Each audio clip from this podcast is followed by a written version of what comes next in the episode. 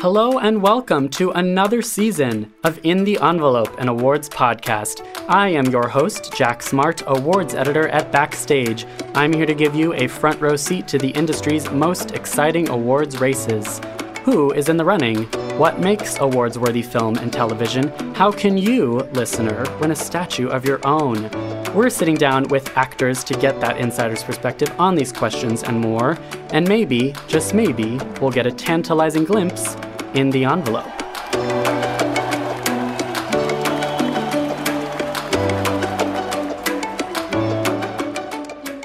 So here we are, Jamie, for another round. Another round of In the Envelope. Hi. We're back for more punishment. yes, we are. We're back to the front lines of the races. This time uh, for, with some film as well as TV stars thrown in there. Yeah. Um, how have you been? I'm good. I've, I've got the sniffles, so uh, Oh, I don't sound no. my best, unfortunately. it's been terrible. Jamie, you're a voice actor and podcast host. I know this is not ideal, but uh, it would be easier to lose a leg doing this job. but, but how are you? How are you? I don't anyway? want that to happen. I don't want that to happen either. I'm good. I'm. I've been gearing up for, I guess, what is known as film award season. Yeah. um, as well as TV. I mean, TV is a year round, frankly. so Yeah. the Emmys are over, and we were thrilled, of course. You and I were both thrilled to see Yes. guests of In the Envelope go on to win Emmy Awards in September. Have you recovered from Ann Dowd winning yet? You know, I kind of feel like I haven't really thought about it. So, no, Oh, I haven't recovered because I, I think in some ways I'm still in denial. I'm still sort of in shock that she won. How, what did you think? I really, I was really shocked. yeah. I was quite shocked, and and Yeah. absolutely, obviously, I mean, no wonderful. one was more shocked than Ann Dowd, but no, no, because she wasn't. You know, she's not hugely well known even now, but right. uh, really, that was such a wonderful result. I think everyone was pleased. I mean, we just loved her because of that spectacular interview she gave. yeah, And uh, we have more of those lined up, don't we? we do. We do indeed.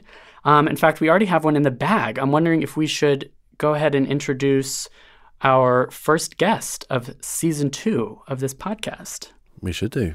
Um, his name is Richard Jenkins. Uh, for those of you who have not been reading the episode description of this podcast episode, um, Richard Jenkins is the star of the upcoming Guillermo del Toro movie, The Shape of Water. Um, And he plays a closeted gay next door neighbor of Sally Hawkins, who plays the main character. His name is Giles. And um, I think this role really exemplifies like everything that makes Rich- Richard Jenkins such a fascinating actor. And he's kind of one of those actors where it's hard to put a finger on what makes him so great Yeah. because there's a lot going on under the surface. But as he puts it, it's just about living your life on the screen. Yes. And I, I was interested to hear his thoughts on your question about being a character actor and what he, what that means to him. So Hmm. Yeah. inter- that was interesting. Well, and he's worked steadily throughout the industry. We talked a little bit about the fact that he got started in theater. Film largely was the goal for a long time, but it wasn't until his mid 30s that he really started going out for film and making that priority number one. Um, and he's just one of those. He's a working actor. He's worked steadily up to an Oscar nomination in a film called The Visitor from a couple of years back. Uh, he has a Primetime Emmy Award for HBO miniseries Olive Kitteridge, uh, which co-starred his longtime friend Frances McDormand. Um, and probably my favorite part of this interview is the way he talks about Frances Yeah. because Yeah. she's she's amazing, of course, and he he can kind of get to why she's amazing. He's worked with her so so intensely. Yeah, the admiration was clear. Yeah, and and the emotion, just Yeah. remembering the their work together in, in multiple projects actually. Um, and I do think that there will be con- there will continue to be awards attention for Richard Jenkins because The Shape of Water is just really special. It's really unreal. I have you seen it, Jamie? I, don't I haven't seen it yet. No, out but I, yeah, I haven't seen it. But yeah. It sounds great. It really does. And my wife and I will definitely watch it. I kind of feel like Richard Jenkins is the Ann Dowd of this season, yes, don't you? yes, and that bodes well for him. Yes. Yes. Yes. Yes. Um, he was full of wisdom and very much the kind of guru for the working actor. Yeah. Should we roll the tape? I think so.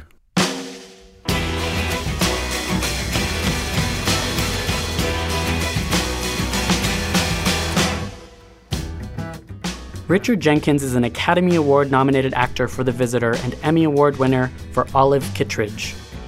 He worked at the Trinity Repertory Company in Providence, Rhode Island, including serving as their artistic director, before transitioning to film and TV. He appears in the upcoming Fox Searchlight Pictures film from Guillermo del Toro, The Shape of Water. Here it is, our interview with Richard Jenkins.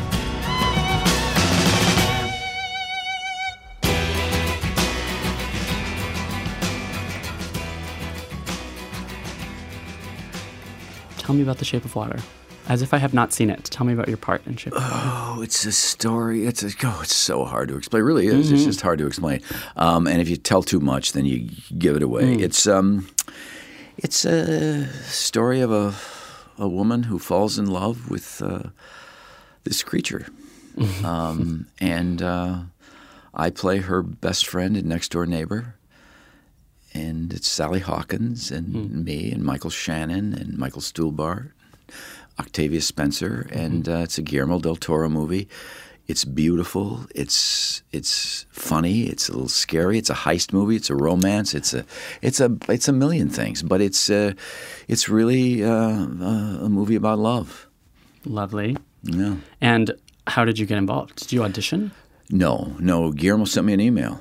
Wonderful. And said, uh. I, I I want you to play Giles. Um, tell uh, tell I love this script, and oh, he said, tell me if you love this script as much as I do. And I read it, and I, the next day I wrote back and said, uh, I think I do, and that was it. Had you? How did you know him? I didn't know him, never Oh, met him. wow. He Never met him. emailed out of the blue. Yeah. But obviously, you would have.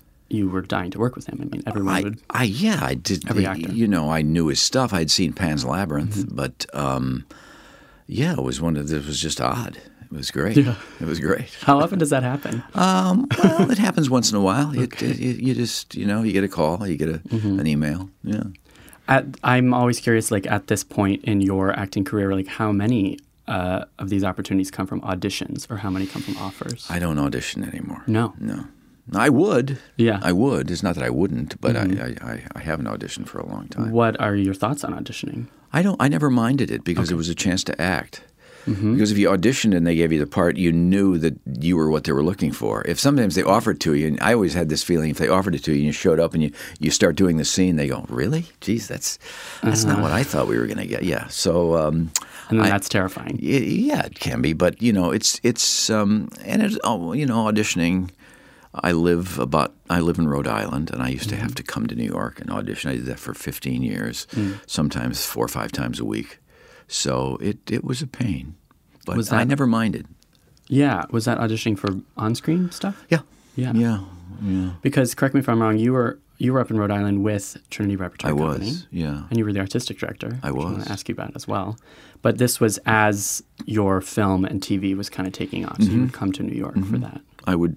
This is back in the day when there was no Acela Express, and we had one car, and my wife would need the car. She was a teacher, and and so I'd take the train in, and it was a four and a half, five hour train ride. For a five minute audition? Yeah, well, sometimes, uh, you know, okay, freeze, don't move. That would be my line. Okay, thank you. And I was like, oh, God, I got a five hour train ride to go home. And so I get on the train, I get back, I get the phone call. Could you come in tomorrow? Okay, so go back in. Whoa. Because I knew if I didn't, if I started using excuse of, oh, it's such a long ride, they'd stop calling. So, Interesting. So it is just, it was just perseverance. It was just determination to make it happen. It's just, well, it was, you know, I was 36 when I started to do movies, and, mm. and I just didn't want to. I appreciated how fortunate I was, so so I just didn't want to lose that, and I, I so it was just part of the deal. You just got on the train. yeah. So with that attitude, you're not devastated when you have the one line audition, freeze, don't move. It was always hard, you know, And then if you get rejected, is, is that always just, Oh, these rejections not never easy, you know. Yeah. Uh, so, are you saying you don't like me? Is that what you're saying? Yeah, that, that's. It may not be. It usually isn't, but that's what you hear. totally, because it's your, Yeah. it's your person. It's your, you That's are right. your own instrument. Absolutely, you're it. That's very good. Yeah. I mean, I, I don't understand how you can't take it personally. You are all you have. And that's you know that, and you're enough actually. But it's hard to believe. right. it's hard to believe sometimes uh, that you know that takes a while before you to Yeah. say, well, you know, this is it. I might as well expose who I am and not try to hide it. Well, I feel like I mean, of course, it's hard. I feel like it's it must be hard because of the rejections. You're just it's drilled into your head that you're not. You- You're, you're, yeah, they basically say we, we don't like you, Right. but it never got. I mean, it get me it got get me down, but it never. Yeah. I never thought about quitting. right. And so this was at the film stage. You said you were 36, and before then, take me through it. You had been you moved to Rhode Island to I was an join this theater apprentice. I company. was apprentice. I was hired as an apprentice at Trinity Repertory Company. And I'll tell you the story about this. Is um, Adrian Hall, this six foot four Texan who he he kind of talks like he was he was just this genius. Incredible. I came right out of college, and this is the first place I went to, and and I auditioned for him in New York, and the guy before me was had a guitar, and he was singing and playing the guitar, and I could hear them ch- clapping and laughing in there, and I thought, oh God, this is going to be. So I'm next. So I go in and I I read this prepared thing, and they go, thank you, and I walk out. And I so I get a call, and they say they hired you as a as an apprentice. I said, really? Wow. So we got in the car, packed up, drove out to Rhode Island from Illinois. Wow. And the second show, really the first show with him, he said to me, "Okay, uh, now you." He could never remember your name. He would call you Thing or something. Now you you play the guitar. You str- strum strum the guitar. Strum strum strum the guitar. I said, Adrian, I don't play the guitar. He goes, Yeah yeah yeah yeah. I I want you to pl- play the guitar here. You play the guitar. I said, Adrian, I don't play the guitar. He looked at me. He said, Well, um, darling, that's why I hired you. Did he think you were the other he guy? thought I was the other guy. and That's how you start. You launch your theater yeah, career. and I came home and I said, I think we're going to have to leave here. oh my god. Yeah, that's true. Did you have to learn the guitar? No, no, no, I didn't. I was just waiting for the shoe to drop, though. You know, How the- did how did you keep the the gig? I don't because it was like it was too much trouble to get rid of me by Oh the. wow. Yeah, yeah. That's extraordinary, and the fact that you started as, a, as an apprentice and technically by mistake. By mistake, you became yeah. the artistic director eventually. Yeah, I did. I did. And and well, he was there for. He was a real mentor to me. He made me direct. I didn't want to direct. He goes, "Do Mm-hmm. Cool. it." I said, "I don't want to." He said, "It's good for you. Do Cool. it." So he, uh, so I started directing there. He gave me Mm. great opportunities as an actor, and he left. And he said, "I want you to to to be the artistic director." I said, "Adrian, that's the last thing I want to do." Mm. But um, so anyway, they came to me when they had some financial problems, and um, said, "Would you be the interim artistic director for one year?" And I said, if I don't, what will happen? They said, well, we'll close the doors for a year and then Oh, wow. reopen it. And I said, well, if you close them, you'll never reopen it. I mean, not as Sure. Trinity rep. So I said, okay, I'll do it for a year. And you know, all everybody in there was my friend, all Mm-hmm. the actors, um, much of the staff. So. Hmm. I stayed and it, I started, and it ended up being four years. And because we we we were just hard to get out of debt, and we finally did. We got subscriptions. We're uh, back on track, and uh, and then we found Oskar Eustis, Oh, okay. and Oskar took it over and was there twelve years before he came to the public. Oh, I didn't know this. Yeah. Cool. Oh yeah. It's great. I see. It was great. So you were just thrown into the deep end of keeping a. I was, you know, there was a part of me that wondered if I, I wanted to see if I could do it. Yeah. You know, Yeah. um, it was, uh, but I knew after three weeks that I was not an artistic director. I didn't. Oh, wow. I didn't like what comes with the job, fundraising. Mm-hmm. You know, it's like you know, I would say stuff like, they would say, uh, "Why should we give to your theater?" I said, "It's not my theater; it's your theater. You want it, you got to pay for it. Come on, what are you talking about? My theater? I know this. It's your theater. It's the city's theater. It's the state's theater. Come on." It was like, "No, you can't say that." Scaring Okay, them, okay. scaring them off. Yeah. Yeah, but um, uh, and they would say, you know, when you get your financial house in order, come back and see us. I said, well, if I get my financial house in order, why would I have to come back and see you? You, Right. You know, all these Right. fundraising groups You're the- were, yeah. uh, yeah.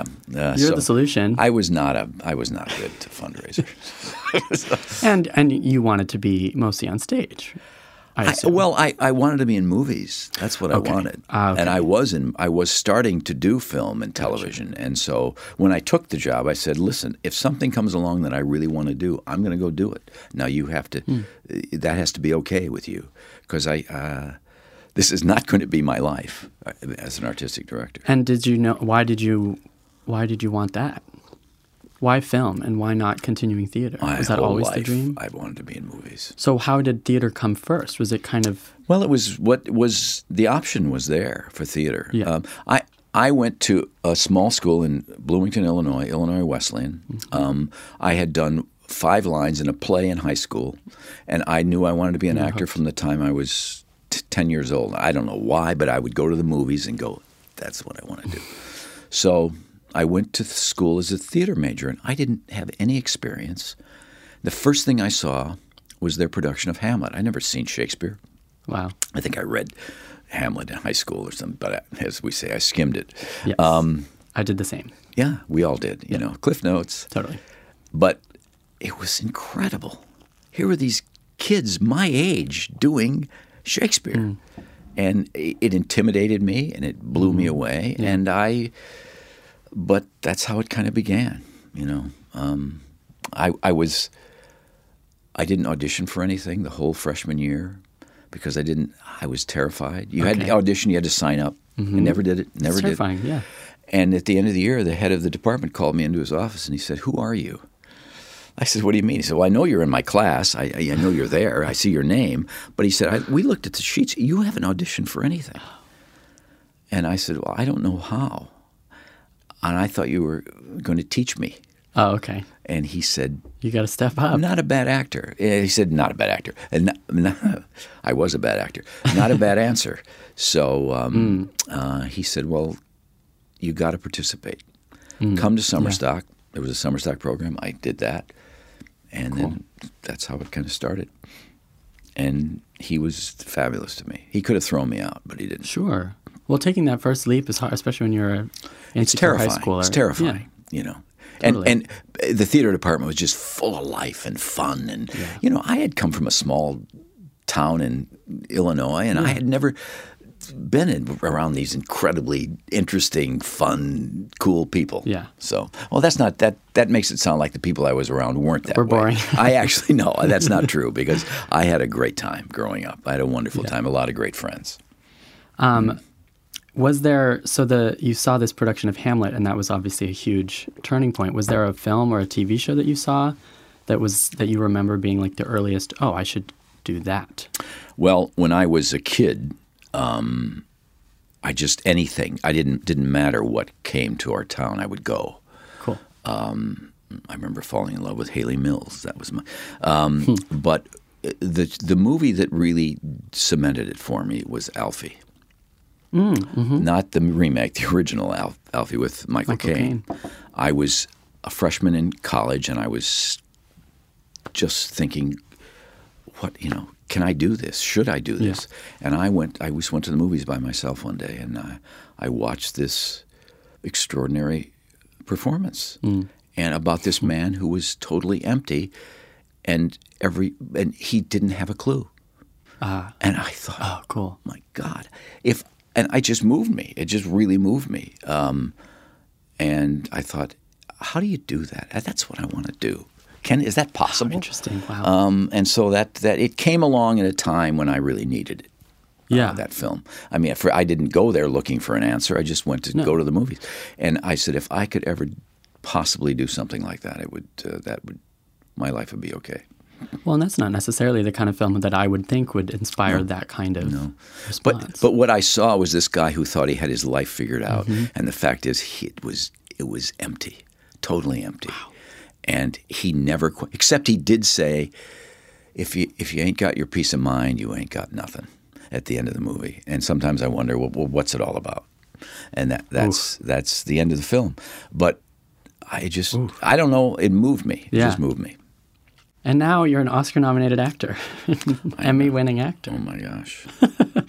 Did you think happen? that that would? Did you think that was in the future? No. Did you want that to be in the future? Well, I just I just wanted to be a part of this world. I love I love film. I love the people in film. I love um, I love the process. I love the fact that you get together for eight, ten weeks, sometimes two, three, four weeks, Yeah. and you all come together and you become friends, and and you separate, and you may not see each other for ten years, but you pick right up where you left. I just love the world. I, I I've never liked knowing what was next in my life.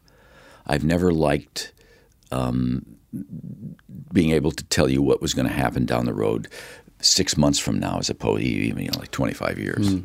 So I've always loved that. I'm part gypsy, I think. That's interesting. Most often you hear the opposite of like, I have to have my life planned six months. Oh, I can't. I just uh, yeah, yeah. when I was beginning, I remember people saying, "Well, there's no job security," and now today there's no job security anywhere.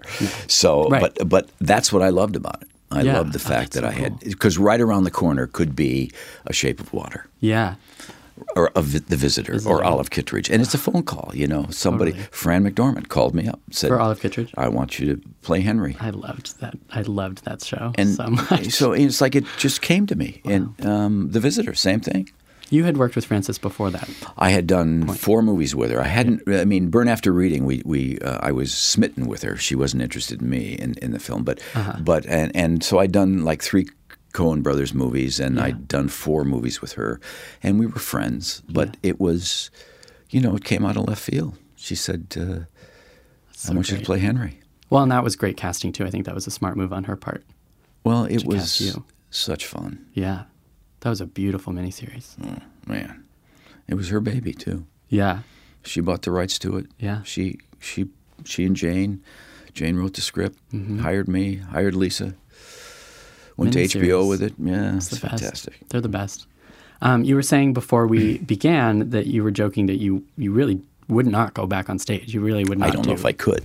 But see, I, I mean, I would contest that. But you mentioned that it's just different muscles. Like, what is the difference between acting theater and acting screen? No, there isn't any difference. But but uh, stamina maybe. Oh. Okay, Um, yeah. uh, no, is- I, there really isn't. Acting is acting. I, I, I you know. Um, uh, I always found it hard when you were sitting on stage in a you know 1,200 seat theater and on a rocking chair.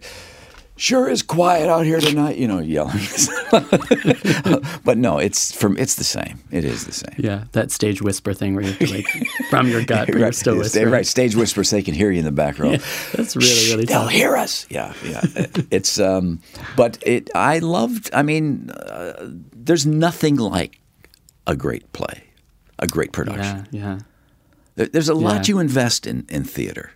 You know, you see a bad movie, you go back. You know, You know, sometimes you see two or three bad you. plays in a row. It's hard to get people back. You know, it's it's it's an investment. But when you see something Yeah. that is extraordinary, it, it just never goes away. Yeah. You know, Sitting live with a bunch of other people. Yeah. There's nothing like it. Yeah, there is nothing absolutely. like it. You're in the room together. You're all kind of breathing at the same time. Yeah. And when it works, it's just extraordinary. Yeah. Well, in terms of, I mean, as someone who is who did move from the theater world to the film world, and consciously, right, for the most part. This cappuccino is so good. Do you want to plug hyperbolic audio? It in. It's a cappuccino with cinnamon. It tastes like Thanksgiving. It's so good. Yes. now that fall is here, um, what is? I mean, so if acting is acting, what is your advice for a theater actor who's stepping onto a set for the first time? What's like common mistakes? Something that they should keep in mind. I don't. You know, it's um, the thing that you find. Everybody uh, asks you to do a lot of things. The the you know, if you have to, you have to hit your mark. Just like in the theater, you have to be heard. If you're not heard, it's you know what's the point? Right. Um, you have to hit your mark. Then they say, "Can you speak up?" And then, "Can you? Can, the light's better if you're angled over here." And it, it comes a time it's like you, you're helping so many people out that you're not doing what you're supposed to be doing, which is just trying to live your life in front of the camera. That's what you're supposed to be doing. And so, um, you know, you you do try to be helpful, but but sometimes you just say, yeah, and then you go ahead and do what you want to do anyway, um, because it's it can get. I found that early in my career that that you know. Um, they were asking you to do a lot of things that, technical. and, and and if you did all those things right, that would be a good performance. It has nothing to do with that. It just has nothing to do with that. It's about living your life. It is. Living a it life. is, It is. And uh, and and sometimes they have to figure out how to catch that, how to find that. Hmm. You know, and you, you work with great sound people that can figure it out, Right. and really great DPs that that just Totally. They they, they can figure it out. You know, and yeah, you, Yeah. you you'll hit your light. You have to be there. You have to be uh, seen. Yeah. But um, it can't be about that. Yeah, you can't con- like conform your performance to the requirements. if it means that you're not doing Right. it as honestly. Absolutely. Yeah. Yeah. And so building that, living your life on screen, that just comes from training and it comes from building up instincts, which of course you can do on stage. Well, yeah. I mean, it's, it's the same thing. You Yeah. just, uh, you know, you have to kind of wing it every time. You have to kind of step off the diving board and, and not know what's below, and it's it's terrifying. Yeah. But but when it happens, you love that feeling and you want it again and again. And it doesn't matter if you're on stage or if you're on. It's like wait, if you have a great performance on stage, usually the next show, if you're, you're an idiot like me, you try to copy what you did the night before, Yes. and it just never works. It's just dead. It's dead. Once you make a decision as an actor, this is what it's going to be, it dies. Ah. The creative process dies. It's even when you're directing. If you say, the door to the house is there, Uh huh. first day of rehearsal, you're done. That shuts down So ev- a million options are sh- shut down. wow. Okay. So you try to keep everything open to change as long as you can. I see. I and gotcha. and okay. even when you're shooting, every time the camera rolls, you have to deal with what's in front of you. You have to try to deal with, what, with what's in front of you, and uh, Hmm. and and again, live your life. so it's not Harold so much about. Guskin taught me that. Harold Guskin is a was a coach, a brilliant coach that I actually was at the Indiana Theater Company, um, and he was a member of the company. He was older than we were, and um, it was a touring company of graduate students. And this he was just better than we were. He was just better. and I heard he taught a class in his basement, and I said, um, "Could I?" Take a class with come? you? Yeah. And he said, I wondered when you were going to ask me Uh, and um, he's he's the one that just kind of turned the light bulb on for me. cool. Mm-hmm. And that I'm so fascinated by this this idea of like, at what point do you make the choice as an actor? So much of of acting is making those choices, but you're saying if you make that choice too early, you're shut down all the all the I, options. you don't make choices. I mean, you, you- choices are decisions, and you, you do what you do. You know, it's one of those things where, for me, it I was boring myself as an actor. It was just so if I knew I was boring myself, I had to be boring people watching me. right. And I thought, if this is all, if this is the way I'm going to do this, I, I should do something else. There's got to be a better way. And Harold was was just made it very simple and made one understand that it's you. Yeah. Has to come from Yeah, it's just it's it's all you have to offer is you. right. I yeah. said, but, you know, but I'm not that interested. Just uh, stop. You're enough. You're enough. Right. So it's about self awareness, but it's also kind of about like self like respect almost. Uh, interesting. It is. Holding yourself in, in like to have faith that you're not boring or to have faith that you're and, not. and and it's very hard for some of us to do. I, Mm-hmm. I I mean I found it. You know, I wanted to be like Michael Caine. right. I That was wanted the- to be at the time like you know Laurence Olivier, and Right. and uh, it's like that's a dead end because you're not going to be that. No. And, And- trying to imitate that isn't going to get you. And those guys were not interested in being somebody else. right. So Mm. it's uh, but it's when you're young, you see things that you uh, admire and love, and you try to copy. And Yes. uh, Jason Robards was a I love Jason Robards, and uh, you know, but Jason Robards is Jason Robards, and Right. You know, so it's uh, it's a it's a journey. It's you know, it's I never thought about doing anything else, but I just knew that I was not happy with the way I was performing. right. And then you, before the, you took these classes, you mean? Yeah. Yeah. Yeah. in his basement. uh, he was very he was amazing. Actually, wrote a book called How to Stop Acting, a wonderful book. How to stop acting. Mm-hmm. I love this kind of anti-acting approach. Of Well, like, it, it, it, it means what he's saying is uh, how to act. yeah. Yeah. Well, and how much of that has to do with just listening to your your scene partner and responding Oh, there's to a, ton, a million watching, listening, seeing what's going on around you, watching her. That's what I noticed with him on stage. He never missed anything. I mean, he was just there. yeah And, um, you know, I mean, everybody has their own way. Everybody has their own demons. Everybody thinks about it in, in their own way. Yeah. But, but um, you know, that was just for me. That's what I needed. yeah. uh, was Harold. Is And I'm going to go back to Frances McDormand because I am under. I feel like I'm under the impression that she's has a similar approach. yeah, She's not. She doesn't make the the choice and sticks to that forever, and it's a boring logical she's choice. there. She comes She's from her there. own. She's there. Yeah. there were a couple of times that I'm I'm getting moved thinking about it, where I said something to her and I just saw change in her face. Mm. You know, she was there all the time.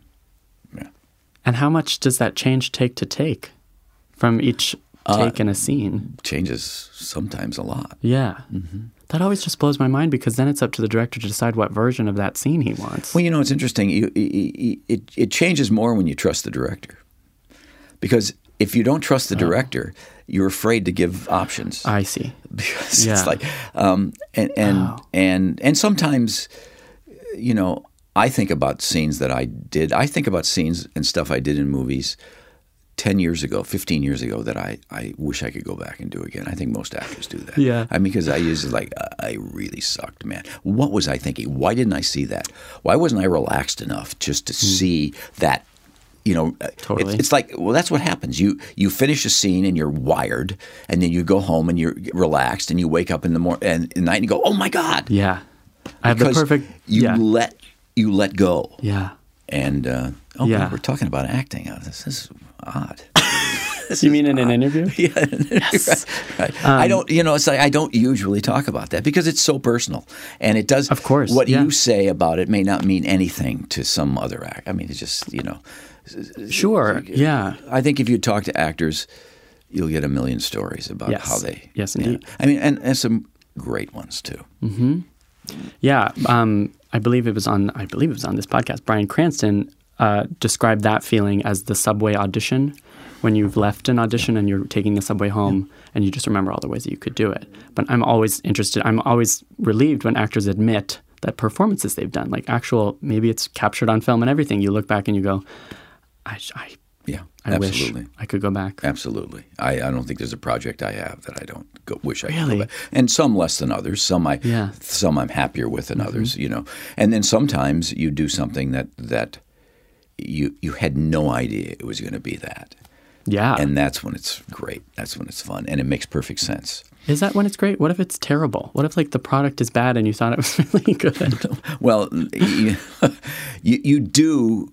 That's something Harold used to say to me. Uh, I would finish something. I say, "Is it good?" And he would say, "Don't you know? Because you better know." you better know. Yeah, yeah. And I saw The Disaster Artist last night, which is about the making of The Room, the like most notoriously bad film in Hollywood. and And it's all of that. It's everyone on that movie was sure that it was terrible, and it was, of course. But nobody backed out because it's just a job. It's just a movie. Well, it's good that they th- were sure it's terrible. It's if you thought Yeah. it was great and it was just terrible, Right. then you go, now what do I do? I mean, Right. do I trust myself ever again? Not in touch. Exactly. Eh, You know, but you do, you know you talk yourself in to whatever it is. You know, talk yourself into it. I mean, I guess you do, but I don't think there's ever been a project that I've done that I don't think this has a chance. You tell yourself that Th- this this could really be great, At greatness. Yeah. and and most of them do have a chance. It's just so hard to make a good movie. It's really- Absolutely. it's tough. yeah. How do you feel about watching yourself on camera? Um, I got over it. You know, Yeah. I, I, It's like a muscle. I, I used to really. I hated the way I looked. Yeah. You know, I just saw every flaw in my face, which is I have twenty million of them, and and I thought I it's like I one day looked in the mirror and go, hey, you know, I think I'll be in movies. It's like. What, what what are you thinking? But No. you know, it's it's you know, it's who you are, and sometimes it's helpful to watch yourself. Um, if you can get past the uh, the grotesque feeling you have, um, and sometimes it's gotten easier over the years. Let, just let me say that. Well, and I feel like that's part of like the self awareness, just like journey inward of of knowing who you are. Is knowing what you look like and knowing yeah, when what you sound like, what you, you look like, you yeah. know, and and it's it's not. I don't hate it anymore. I I um. You know, it's my face. I better get used to it. You know, it's like it's, it's what it is. you could change it. I, I could. Oh, that would be good. but it was like I, I looked the other day and I thought, I'm bald all the way back there. Oh my god! There's a lot of that in I Shape of I- Water. I thought I had more hair than that. oh god! Um, do you have a type? Going off of that, do you consider yourself, or at any point in your career, a, I a play a lot of people who are 70 years old. uh, a type. Um, I don't know. I'm I, I, I play a lot of different things. Mm-hmm. But like at, like earlier in your career, did you did you when you were going out for the freeze, don't move types of roles, did you have to kind of brand yourself as one thing? No, no, I never did. I never kind of was anything. You know, I Yeah. was never. I, I always never quite right for anything. I don't think. I don't think I'm ever like you know. Sometimes Even when you get something. Yeah. Sometimes somebody walks in that uh, they cast a part. He's maybe got four days work, and the actor walks in. You go, oh my god, he's and the, he's perfect. It's perfect. Yeah. And then you realize there were probably thirty people that read that were just as wonderful, Uh-huh. but maybe this guy was shorter and or taller, and they needed this for, Mm-hmm. Right. you know. Um, but I've always felt like I've never been right for anything, really right for it. I don't know if it's just me or yeah. I, I but I do read things, and I think, um, oh, I. I think I could bring so I might be able to bring something to this, Mm. and then I, sometimes I read stuff and think there's so many guys who could do this better than me. Mm. And so you say no, I do, or you go yeah, I do, yeah. because you kind of have a gauge on what characters work. I used to think I could do everything, but now I realize that's just that's a fool's errand to think that's gonna sure, sure. go looking for that. Well, Um, and what do you think about the term character actor? Like, what does that mean for you? I don't, I don't know. I don't. I don't. so I, I like it's what it's what I am. I guess that's what I'd be.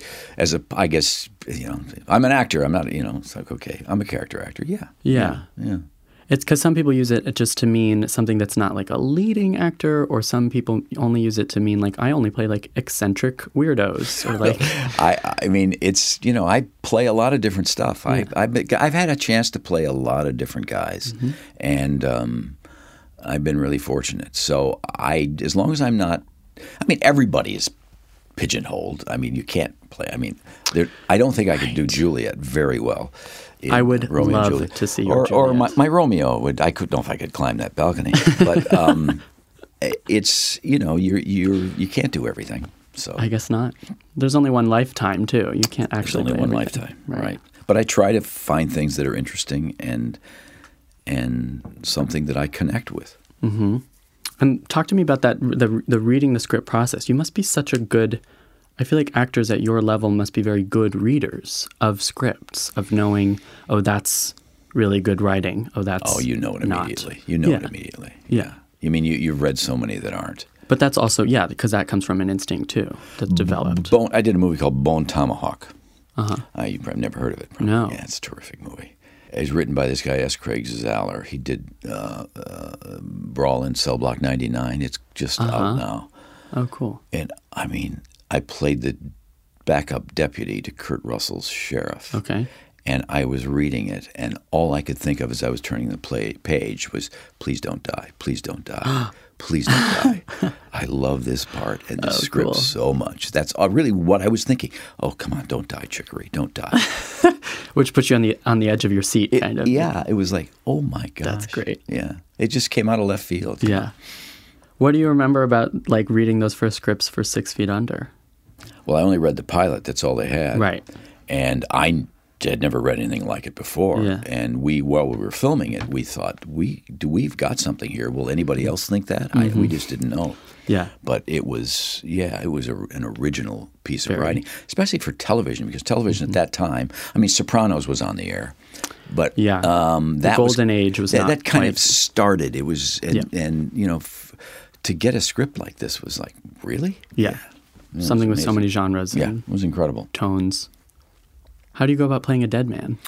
I have no idea. In fact, I don't even know who the guy was because Hmm. I changed depending on who I was talking to. Mm-hmm. I was I was their Hmm. idea of me. Mm-hmm. So I was different with every child, every son, every daughter, every the, Yeah. my wife. You know, everybody. Talk about not making choices. I mean, not- talk about like Yeah, you just kind of you go with it. you you did. know. Did you not have a backstory for that character? Well, only what they talked about What you in, know. in the Yeah, in the like the because canon. that you know if it's not on the page, if it's not on, in the script, it Yeah. doesn't matter. It Is that doesn't true matter. for every role? I think so. yeah. Okay. Wow. Yeah, I think so. Because Because I've spoken to actors who just write novels. They yeah, just write their yeah, I know, I, I know, and some I get, we all have our different ways of going. I don't do I because I think every clue, but those novels they write probably come from the script.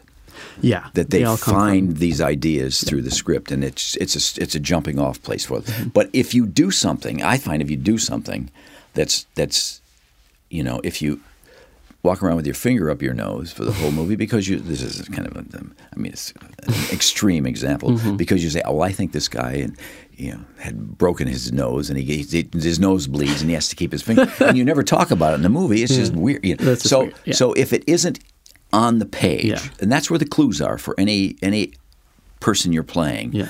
Of and sometimes you'll come up with something from, and a writer will go, "Where did that come from?" I said, "Well, you wrote it. Yeah. Yeah. Where? Right here. Right. Oh my gosh! I As long as you can back it up yeah, and not it's just say, always it's just that's where your ideas come from. Yeah. It all comes back to writing. It all comes back to the Mm-hmm. It page. does. Yeah, for sure. Um, let's talk about The Shape of Water. Happily. What is it like working with Sally Hawkins, especially in this role? The two of you had to do a lot of nonverbal communication and Yeah. a lot of almost, it felt choreographed. Um, it was actually pretty free. Yeah? it was. Yeah, it was. Um, she is. We, we. I I thought it was important, and and when I read the script, that we had to be friends. Mm. That's what the script said to me. It's Mm-hmm. like, and and even then, I didn't really know how good of a friend she was until three quarters of the movie was over. Um, that he realizes that. That this this is this is where his. I mean, he's been. It's like you know, there's no place like home. He'd been searching Yeah. and searching, Oh, like cool. Dorothy, and he comes to find out that you're my only friend. Yeah. Oh, I got, I got that. Yeah. And and but they need each other so they, they badly. do they do and and he kind of you know not dismisses her but you know he thinks he's he's the mentor and she's the student and you know Mm. with movie musicals and we'll do Mm-hmm. this and we'll we'll go to the pie shop together just let me handle it I'll be Mm-hmm. you know don't don't make a scene and you know and um uh, and so we had a rehearsal, and I be, we became friends instantly. Mm-hmm. And and I, as I said to her, I've said this many times in interviews. I said, "You're my friend now, and there's nothing you can do about it." uh, I I adore her. I, I think she's spectacular in this movie, Absolutely. and I don't know. I just think she, I just think it's just such a beautiful performance. I try to wrap my head around the amount of work that must have gone into her performance, and I can't even. well, I mean, there. come on, man! I said all her lines. I mean, You, did- you literally did. come on. she has no lines in this movie. No, she has no lines. Which she's, is really she- she's, extraordinary. she's mute in the movie, and she signs. Yeah. And uh, This is why I'm fascinated by chemistry. Some actors really have it together. Well, when you trust each other and you like each Mm-hmm. other, you're relaxed with each other. And re- relaxation is a huge part of this whole thing. Mm. Just being at, at home, Yeah. i- you know, in front of the camera, that's a really big thing. Yeah. And um, Sure. you know, you you we laughed a lot. We, you know, she's hysterically funny, and um, she was always up for anything. Yeah. You know, it was never like, oh, I don't think I should do. Yeah, Yeah. No, she was. She's she's the real deal. Sally Yeah. Hawkins, the real deal. She's amazing. Yeah. And how much um, direction did you get in, in any of those scenes? Well, you know, Guillermo, he lets you bring what you bring.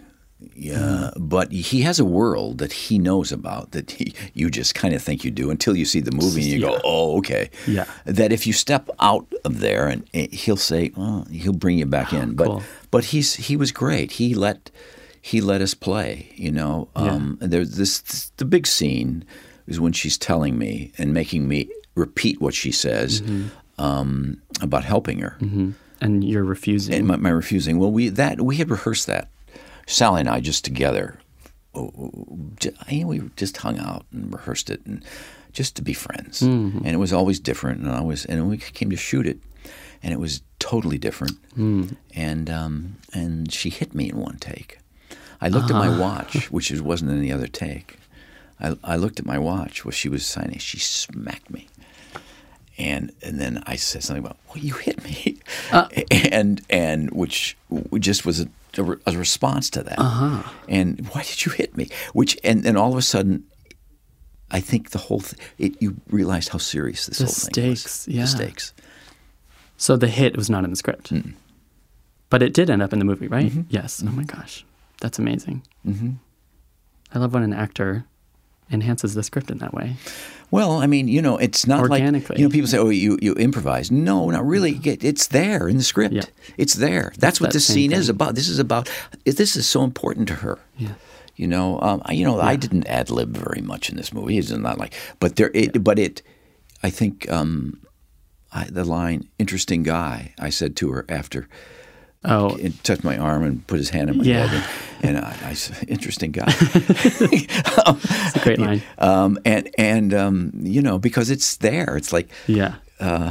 this is a your boyfriend's a, he's a, quite a guy. You know, I, I, I go from calling him a fish in a tank to you know Right. your, your fiance. And somehow all of that is in, like, as you say, the world of this. it's in the world. It's like it's easy. It's it's not.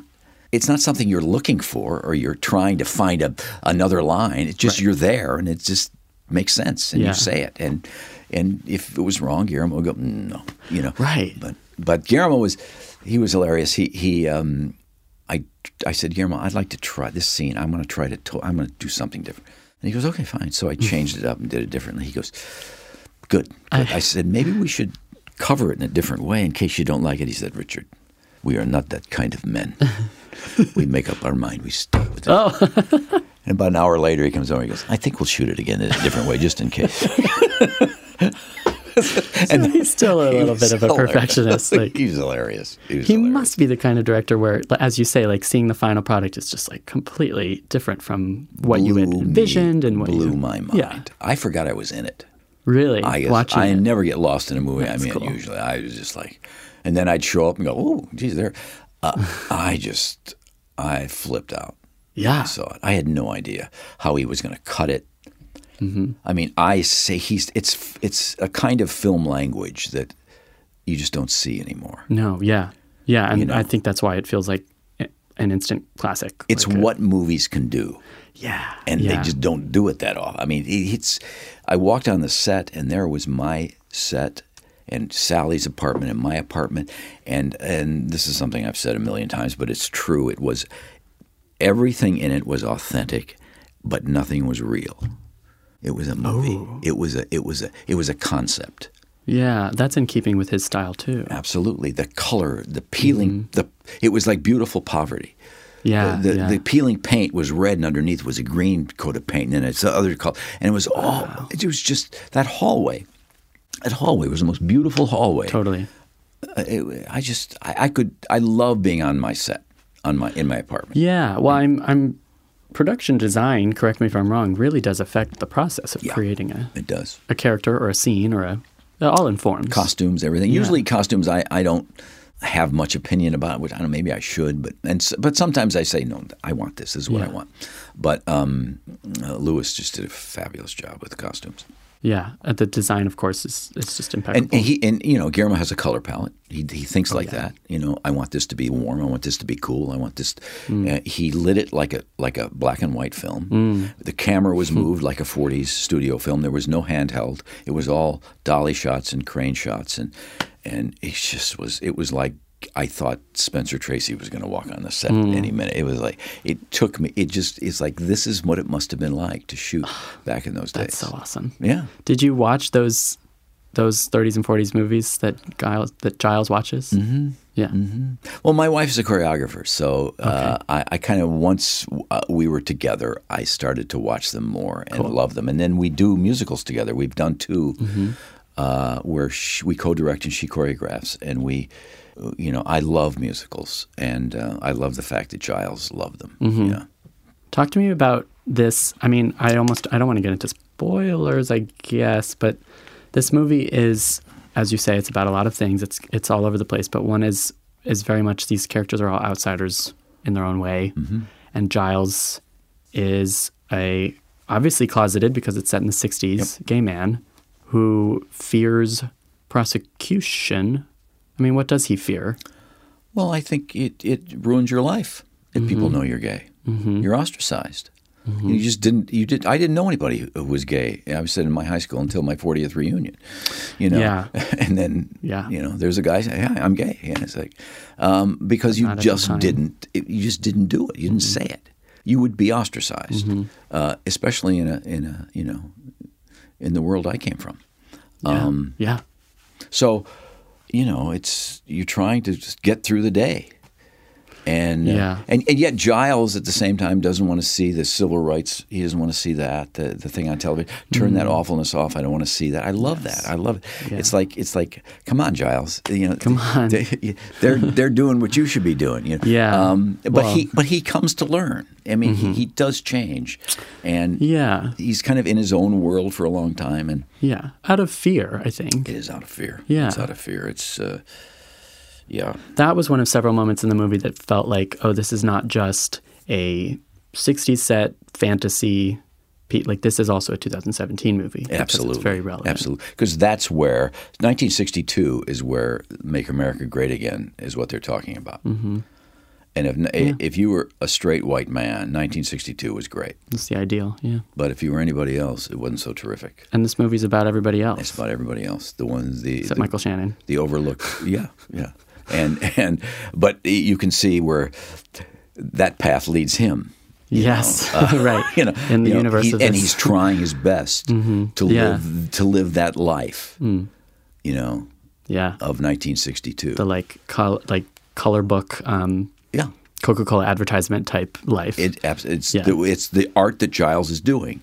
People with with Yeah. smiles like that. I think there's a line in there where he said the, Yeah. uh, they're looking at Jello and they're just like, you, you know, Yeah. it's like and the line is they want these people happier. In the you want to, you wanted Yeah. to paint them. I say happier. I, the guy looks like he just discovered the mi- mi- missionary position or something. Yeah, the missionary position.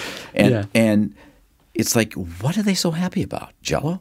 totally. There's like so much sorrow about the American dream in that one line. There is. It's just. It's like happier. He's. I was happier. Um, but but it's. Um, you know, it's a it's a cautionary tale. But but it is. It, Sure. it is. It is a movie for now. He made it for now. yeah. He did it. I mean, but it doesn't. But it's also escapist, I think. It is escapist, but it doesn't. It's not rammed down your throat. It's not. It's like this is what the movie is. In fact, once I saw it, that's when I went, "Oh my gosh, yeah. It's a oh my movie for gosh, this is really." Uh, because I grew up in that time, I loved it. yeah. Yeah. I had a wonderful, wonderful childhood. I had, I really, I had an idyllic childhood, and you think about how many people didn't right. because they weren't allowed to Yeah. because they were different. And we certainly did not think about them then. We didn't. We, do- I, we didn't. I didn't. yeah. You know, it never crossed my mind. I thought everybody was me. right. Of course. Know, and uh, it's it's you know. It's different when you stand in somebody else's shoes and see the world through their eyes, and that's what Guillermo del Toro is doing with this mm-hmm. movie. And that's what movies can do. That's what the theater can do. You know, they can put you in that other place with that other person mm-hmm. and watch their life through their eyes. Mm-hmm. And that's what storytelling should be. And there's no, and you know, there's a word called empathy, and there's it's a beautiful word. And you know, to think that nothing, if it doesn't concern you, it's not important, is is just it's it's a weird way to look at the world. yeah. Yeah. It's irresponsible. But it's easier. And, Yeah. and you know, well, I didn't do this when I was a. I did it this way, so why can't you know? It's it's, yeah, yeah but the situation's not quite the same with you. Mm-hmm, You had advantages. Other people, no, I didn't. No, I didn't. Which is what I always thought. No, I didn't. Right. Right. Right. Right. Yes, I did. Right. And how, and watching those stories and like experiencing that, like you say, it's not rammed down your throat, but like if you're put in someone else's shoes very gently, you're more likely to realize your privilege or realize that you're, Well, it's even subconsciously, it's like it's not even even if you watch it and, and enjoy it and, and Mm-hmm. get lost in it.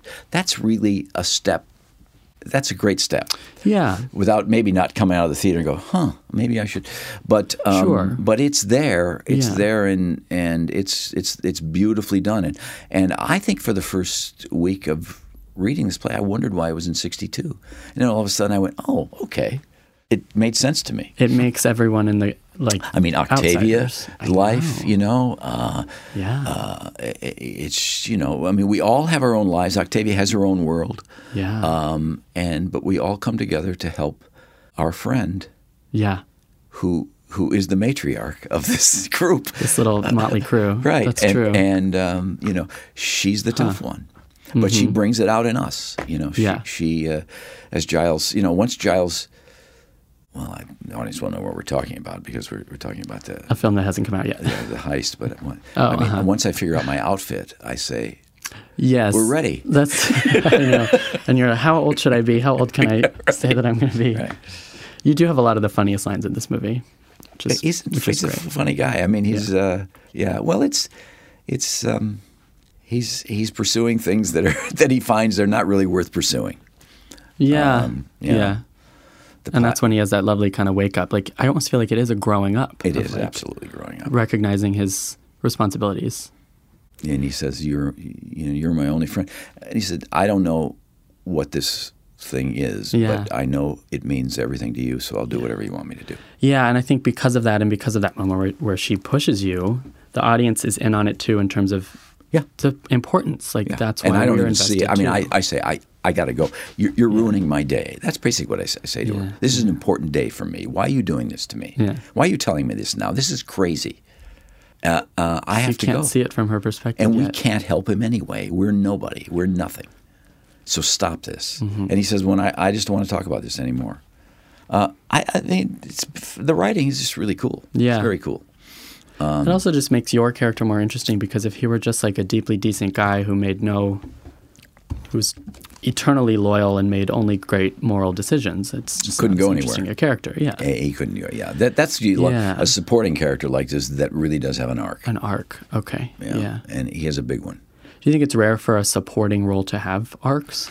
Um, it is rare, you know. Um, I guess that's the distinction between lead and supporting, almost. Well, not necessarily. It's in bad scripts. It is. You know, Mm-hmm. you're, you, sometimes you're just there to move the story along, give exposition, which is always fun. And and you know, when it's clunky, it's clunky. Um, it Yeah. takes a real skill to write exposition into a into a script Yeah. that doesn't make it sound like, you know.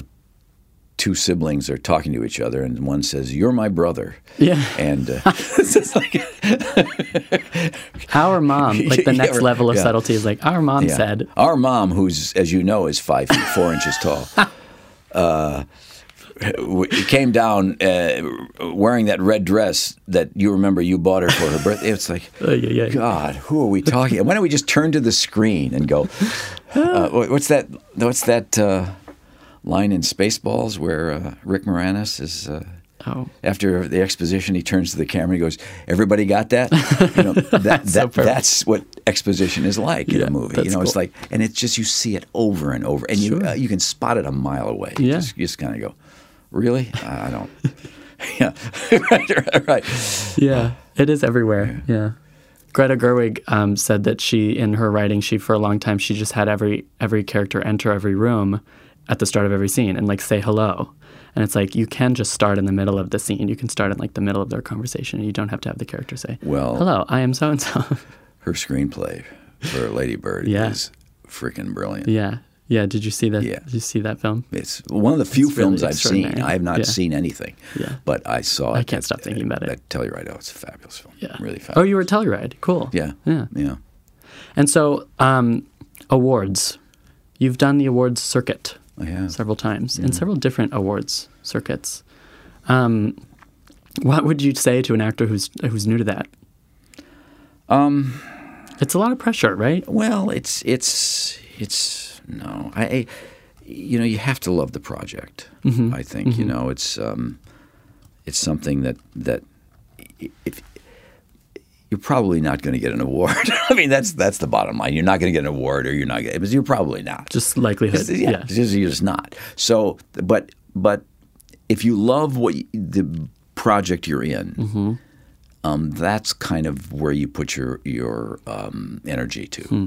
and and try to get people to see it, because that's you know. But if you're on, you know, if you're out trying, I just it's just you have no control over anything, and uh, Right. it's just the odds are they're not great. They're not great. There's, And that's just there's part of so the- many great performances out there. There's just so many. So you just accept that that's part of the Yeah. gig almost. Yeah. So, but but but you know, Fox Searchlight Mm-hmm. um, is so behind this film Mm-hmm. that to say no to doing things for it is Yeah. is I think unfair. No, yeah. If if unless I'm working, I'm the only actor that's not working of the group. Everybody else is working. So I, I'm yeah. You could have had somebody really interesting in here, but I got no job, so I, I'm here. True. uh, but you know, I mean, I, I don't, and and I, I don't really like it. My wife, my wife says, she said, "Look, if you're going to do it, don't complain about it. Mm. Just That's a do good it." attitude. She said, "You you love the f- film, you mm-hmm. love the visitor." You, Yeah. you bitched about having to do this and The that. red she said, and that. "Oh, you know, oh, boo hoo! I feel so sorry for you." She said, "If you're going to do it, shut up and do it, and enjoy it. Don't do it half-heartedly. Don't do it with, with you know, anger in your or chip on your shoulder. What's the point? You know, it's a simple thing, but it's some, sometimes you need somebody to say that to you, and and Yeah. and you and even now, if I go, oh, and then I have to go, stop, right now, stop, Right. don't we don't hear It's a good problem to have. Yeah. Uh, and so you know, it's it's it's not a grind. It is not a grind. Yeah, good. You know, um, it's if you're an actor in films and have been as fortunate as I have been, and you don't love what you do, I feel bad for you yeah. because there's so many jobs you could do that are miserable. This should not be one of them. I mean, it really should. Yeah. It doesn't mean there aren't times when it's you're angry. and, uh, I mean, it's like anything else in life. But but this is this is a great way Of course. to make a living. Absolutely. Well, and it goes back to what you were saying about just you didn't have a plan B. You never. I, it's not that I, I I wasn't. I didn't. I wasn't smart enough to have a plan B. I drove a laundry truck for three months. Oh, just like in Shape of Water. Uh, Yeah, just like it. But I, I had just like in Shape of Water. I had four accidents in in, Oh. In three months. Yeah, and I realized you can't even drive a laundry truck, buddy. so you better. I had no. Plus, I had no interest in anything else.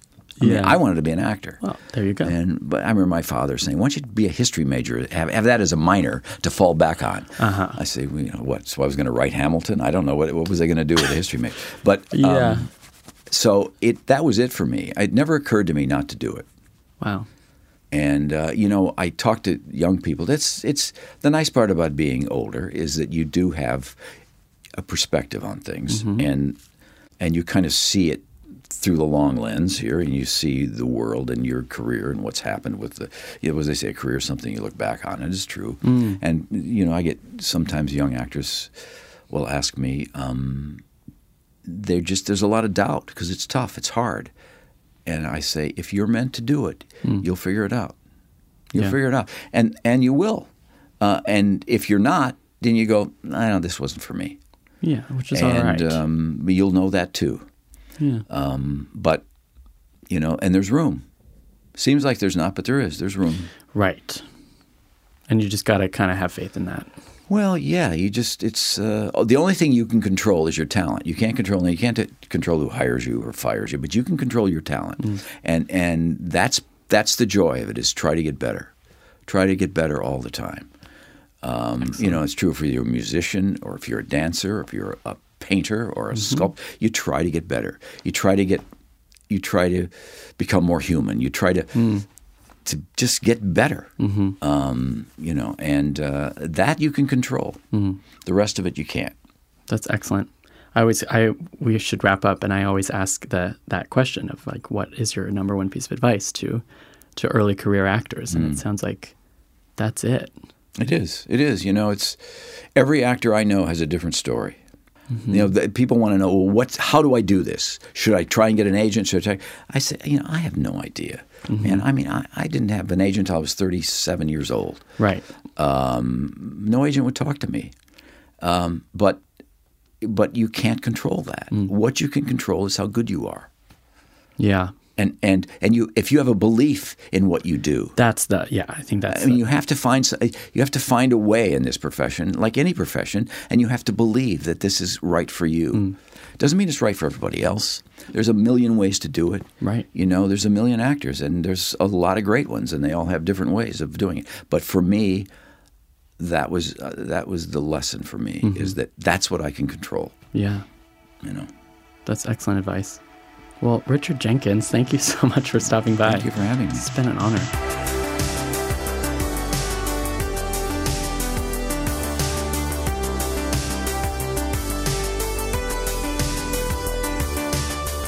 I definitely could have talked to Richard all day about his favorite artists and what makes him such a magnetic actor and, and all of that wonderful acting advice. That was really great. Oh, it was so good. And he's got such a varied and interesting history in the business and the people he's mm-hmm. worked with. Mm-hmm. It's astounding, Yes. really. And you, yeah, and like he was saying, those people just make you up your game. Absolutely, and and his approach to acting in general was interesting. His philosophy and his mindset when he's in the moment, you know. Yeah, well, and this idea of just living your life on screen and how much of that has to do with relaxing and with mm. letting go, which I think is easier said than done. I mean, putting myself in the shoes of a working actor on film, which I sometimes try to do when I'm talking to these people, and that it just seems much harder than it. I don't know. I don't know how they do it. Yeah, particularly considering they've got lights and Yeah. a crowd of people staring at them, cameras, and it's amazing. Listen, if you're that. a working actor and you're listening to this, more power to you. I have the most respect for your chosen profession. And like Richard Jenkins said, just keep persevering. I mean, he, took those train rides every day from Rhode Island down to New York just so that he could do that 10 second audition every, you know, every other day. yeah, and years later, he's at the Oscars. there he is, exactly. Well, that was great. Shall we roll credits? yeah, I think so.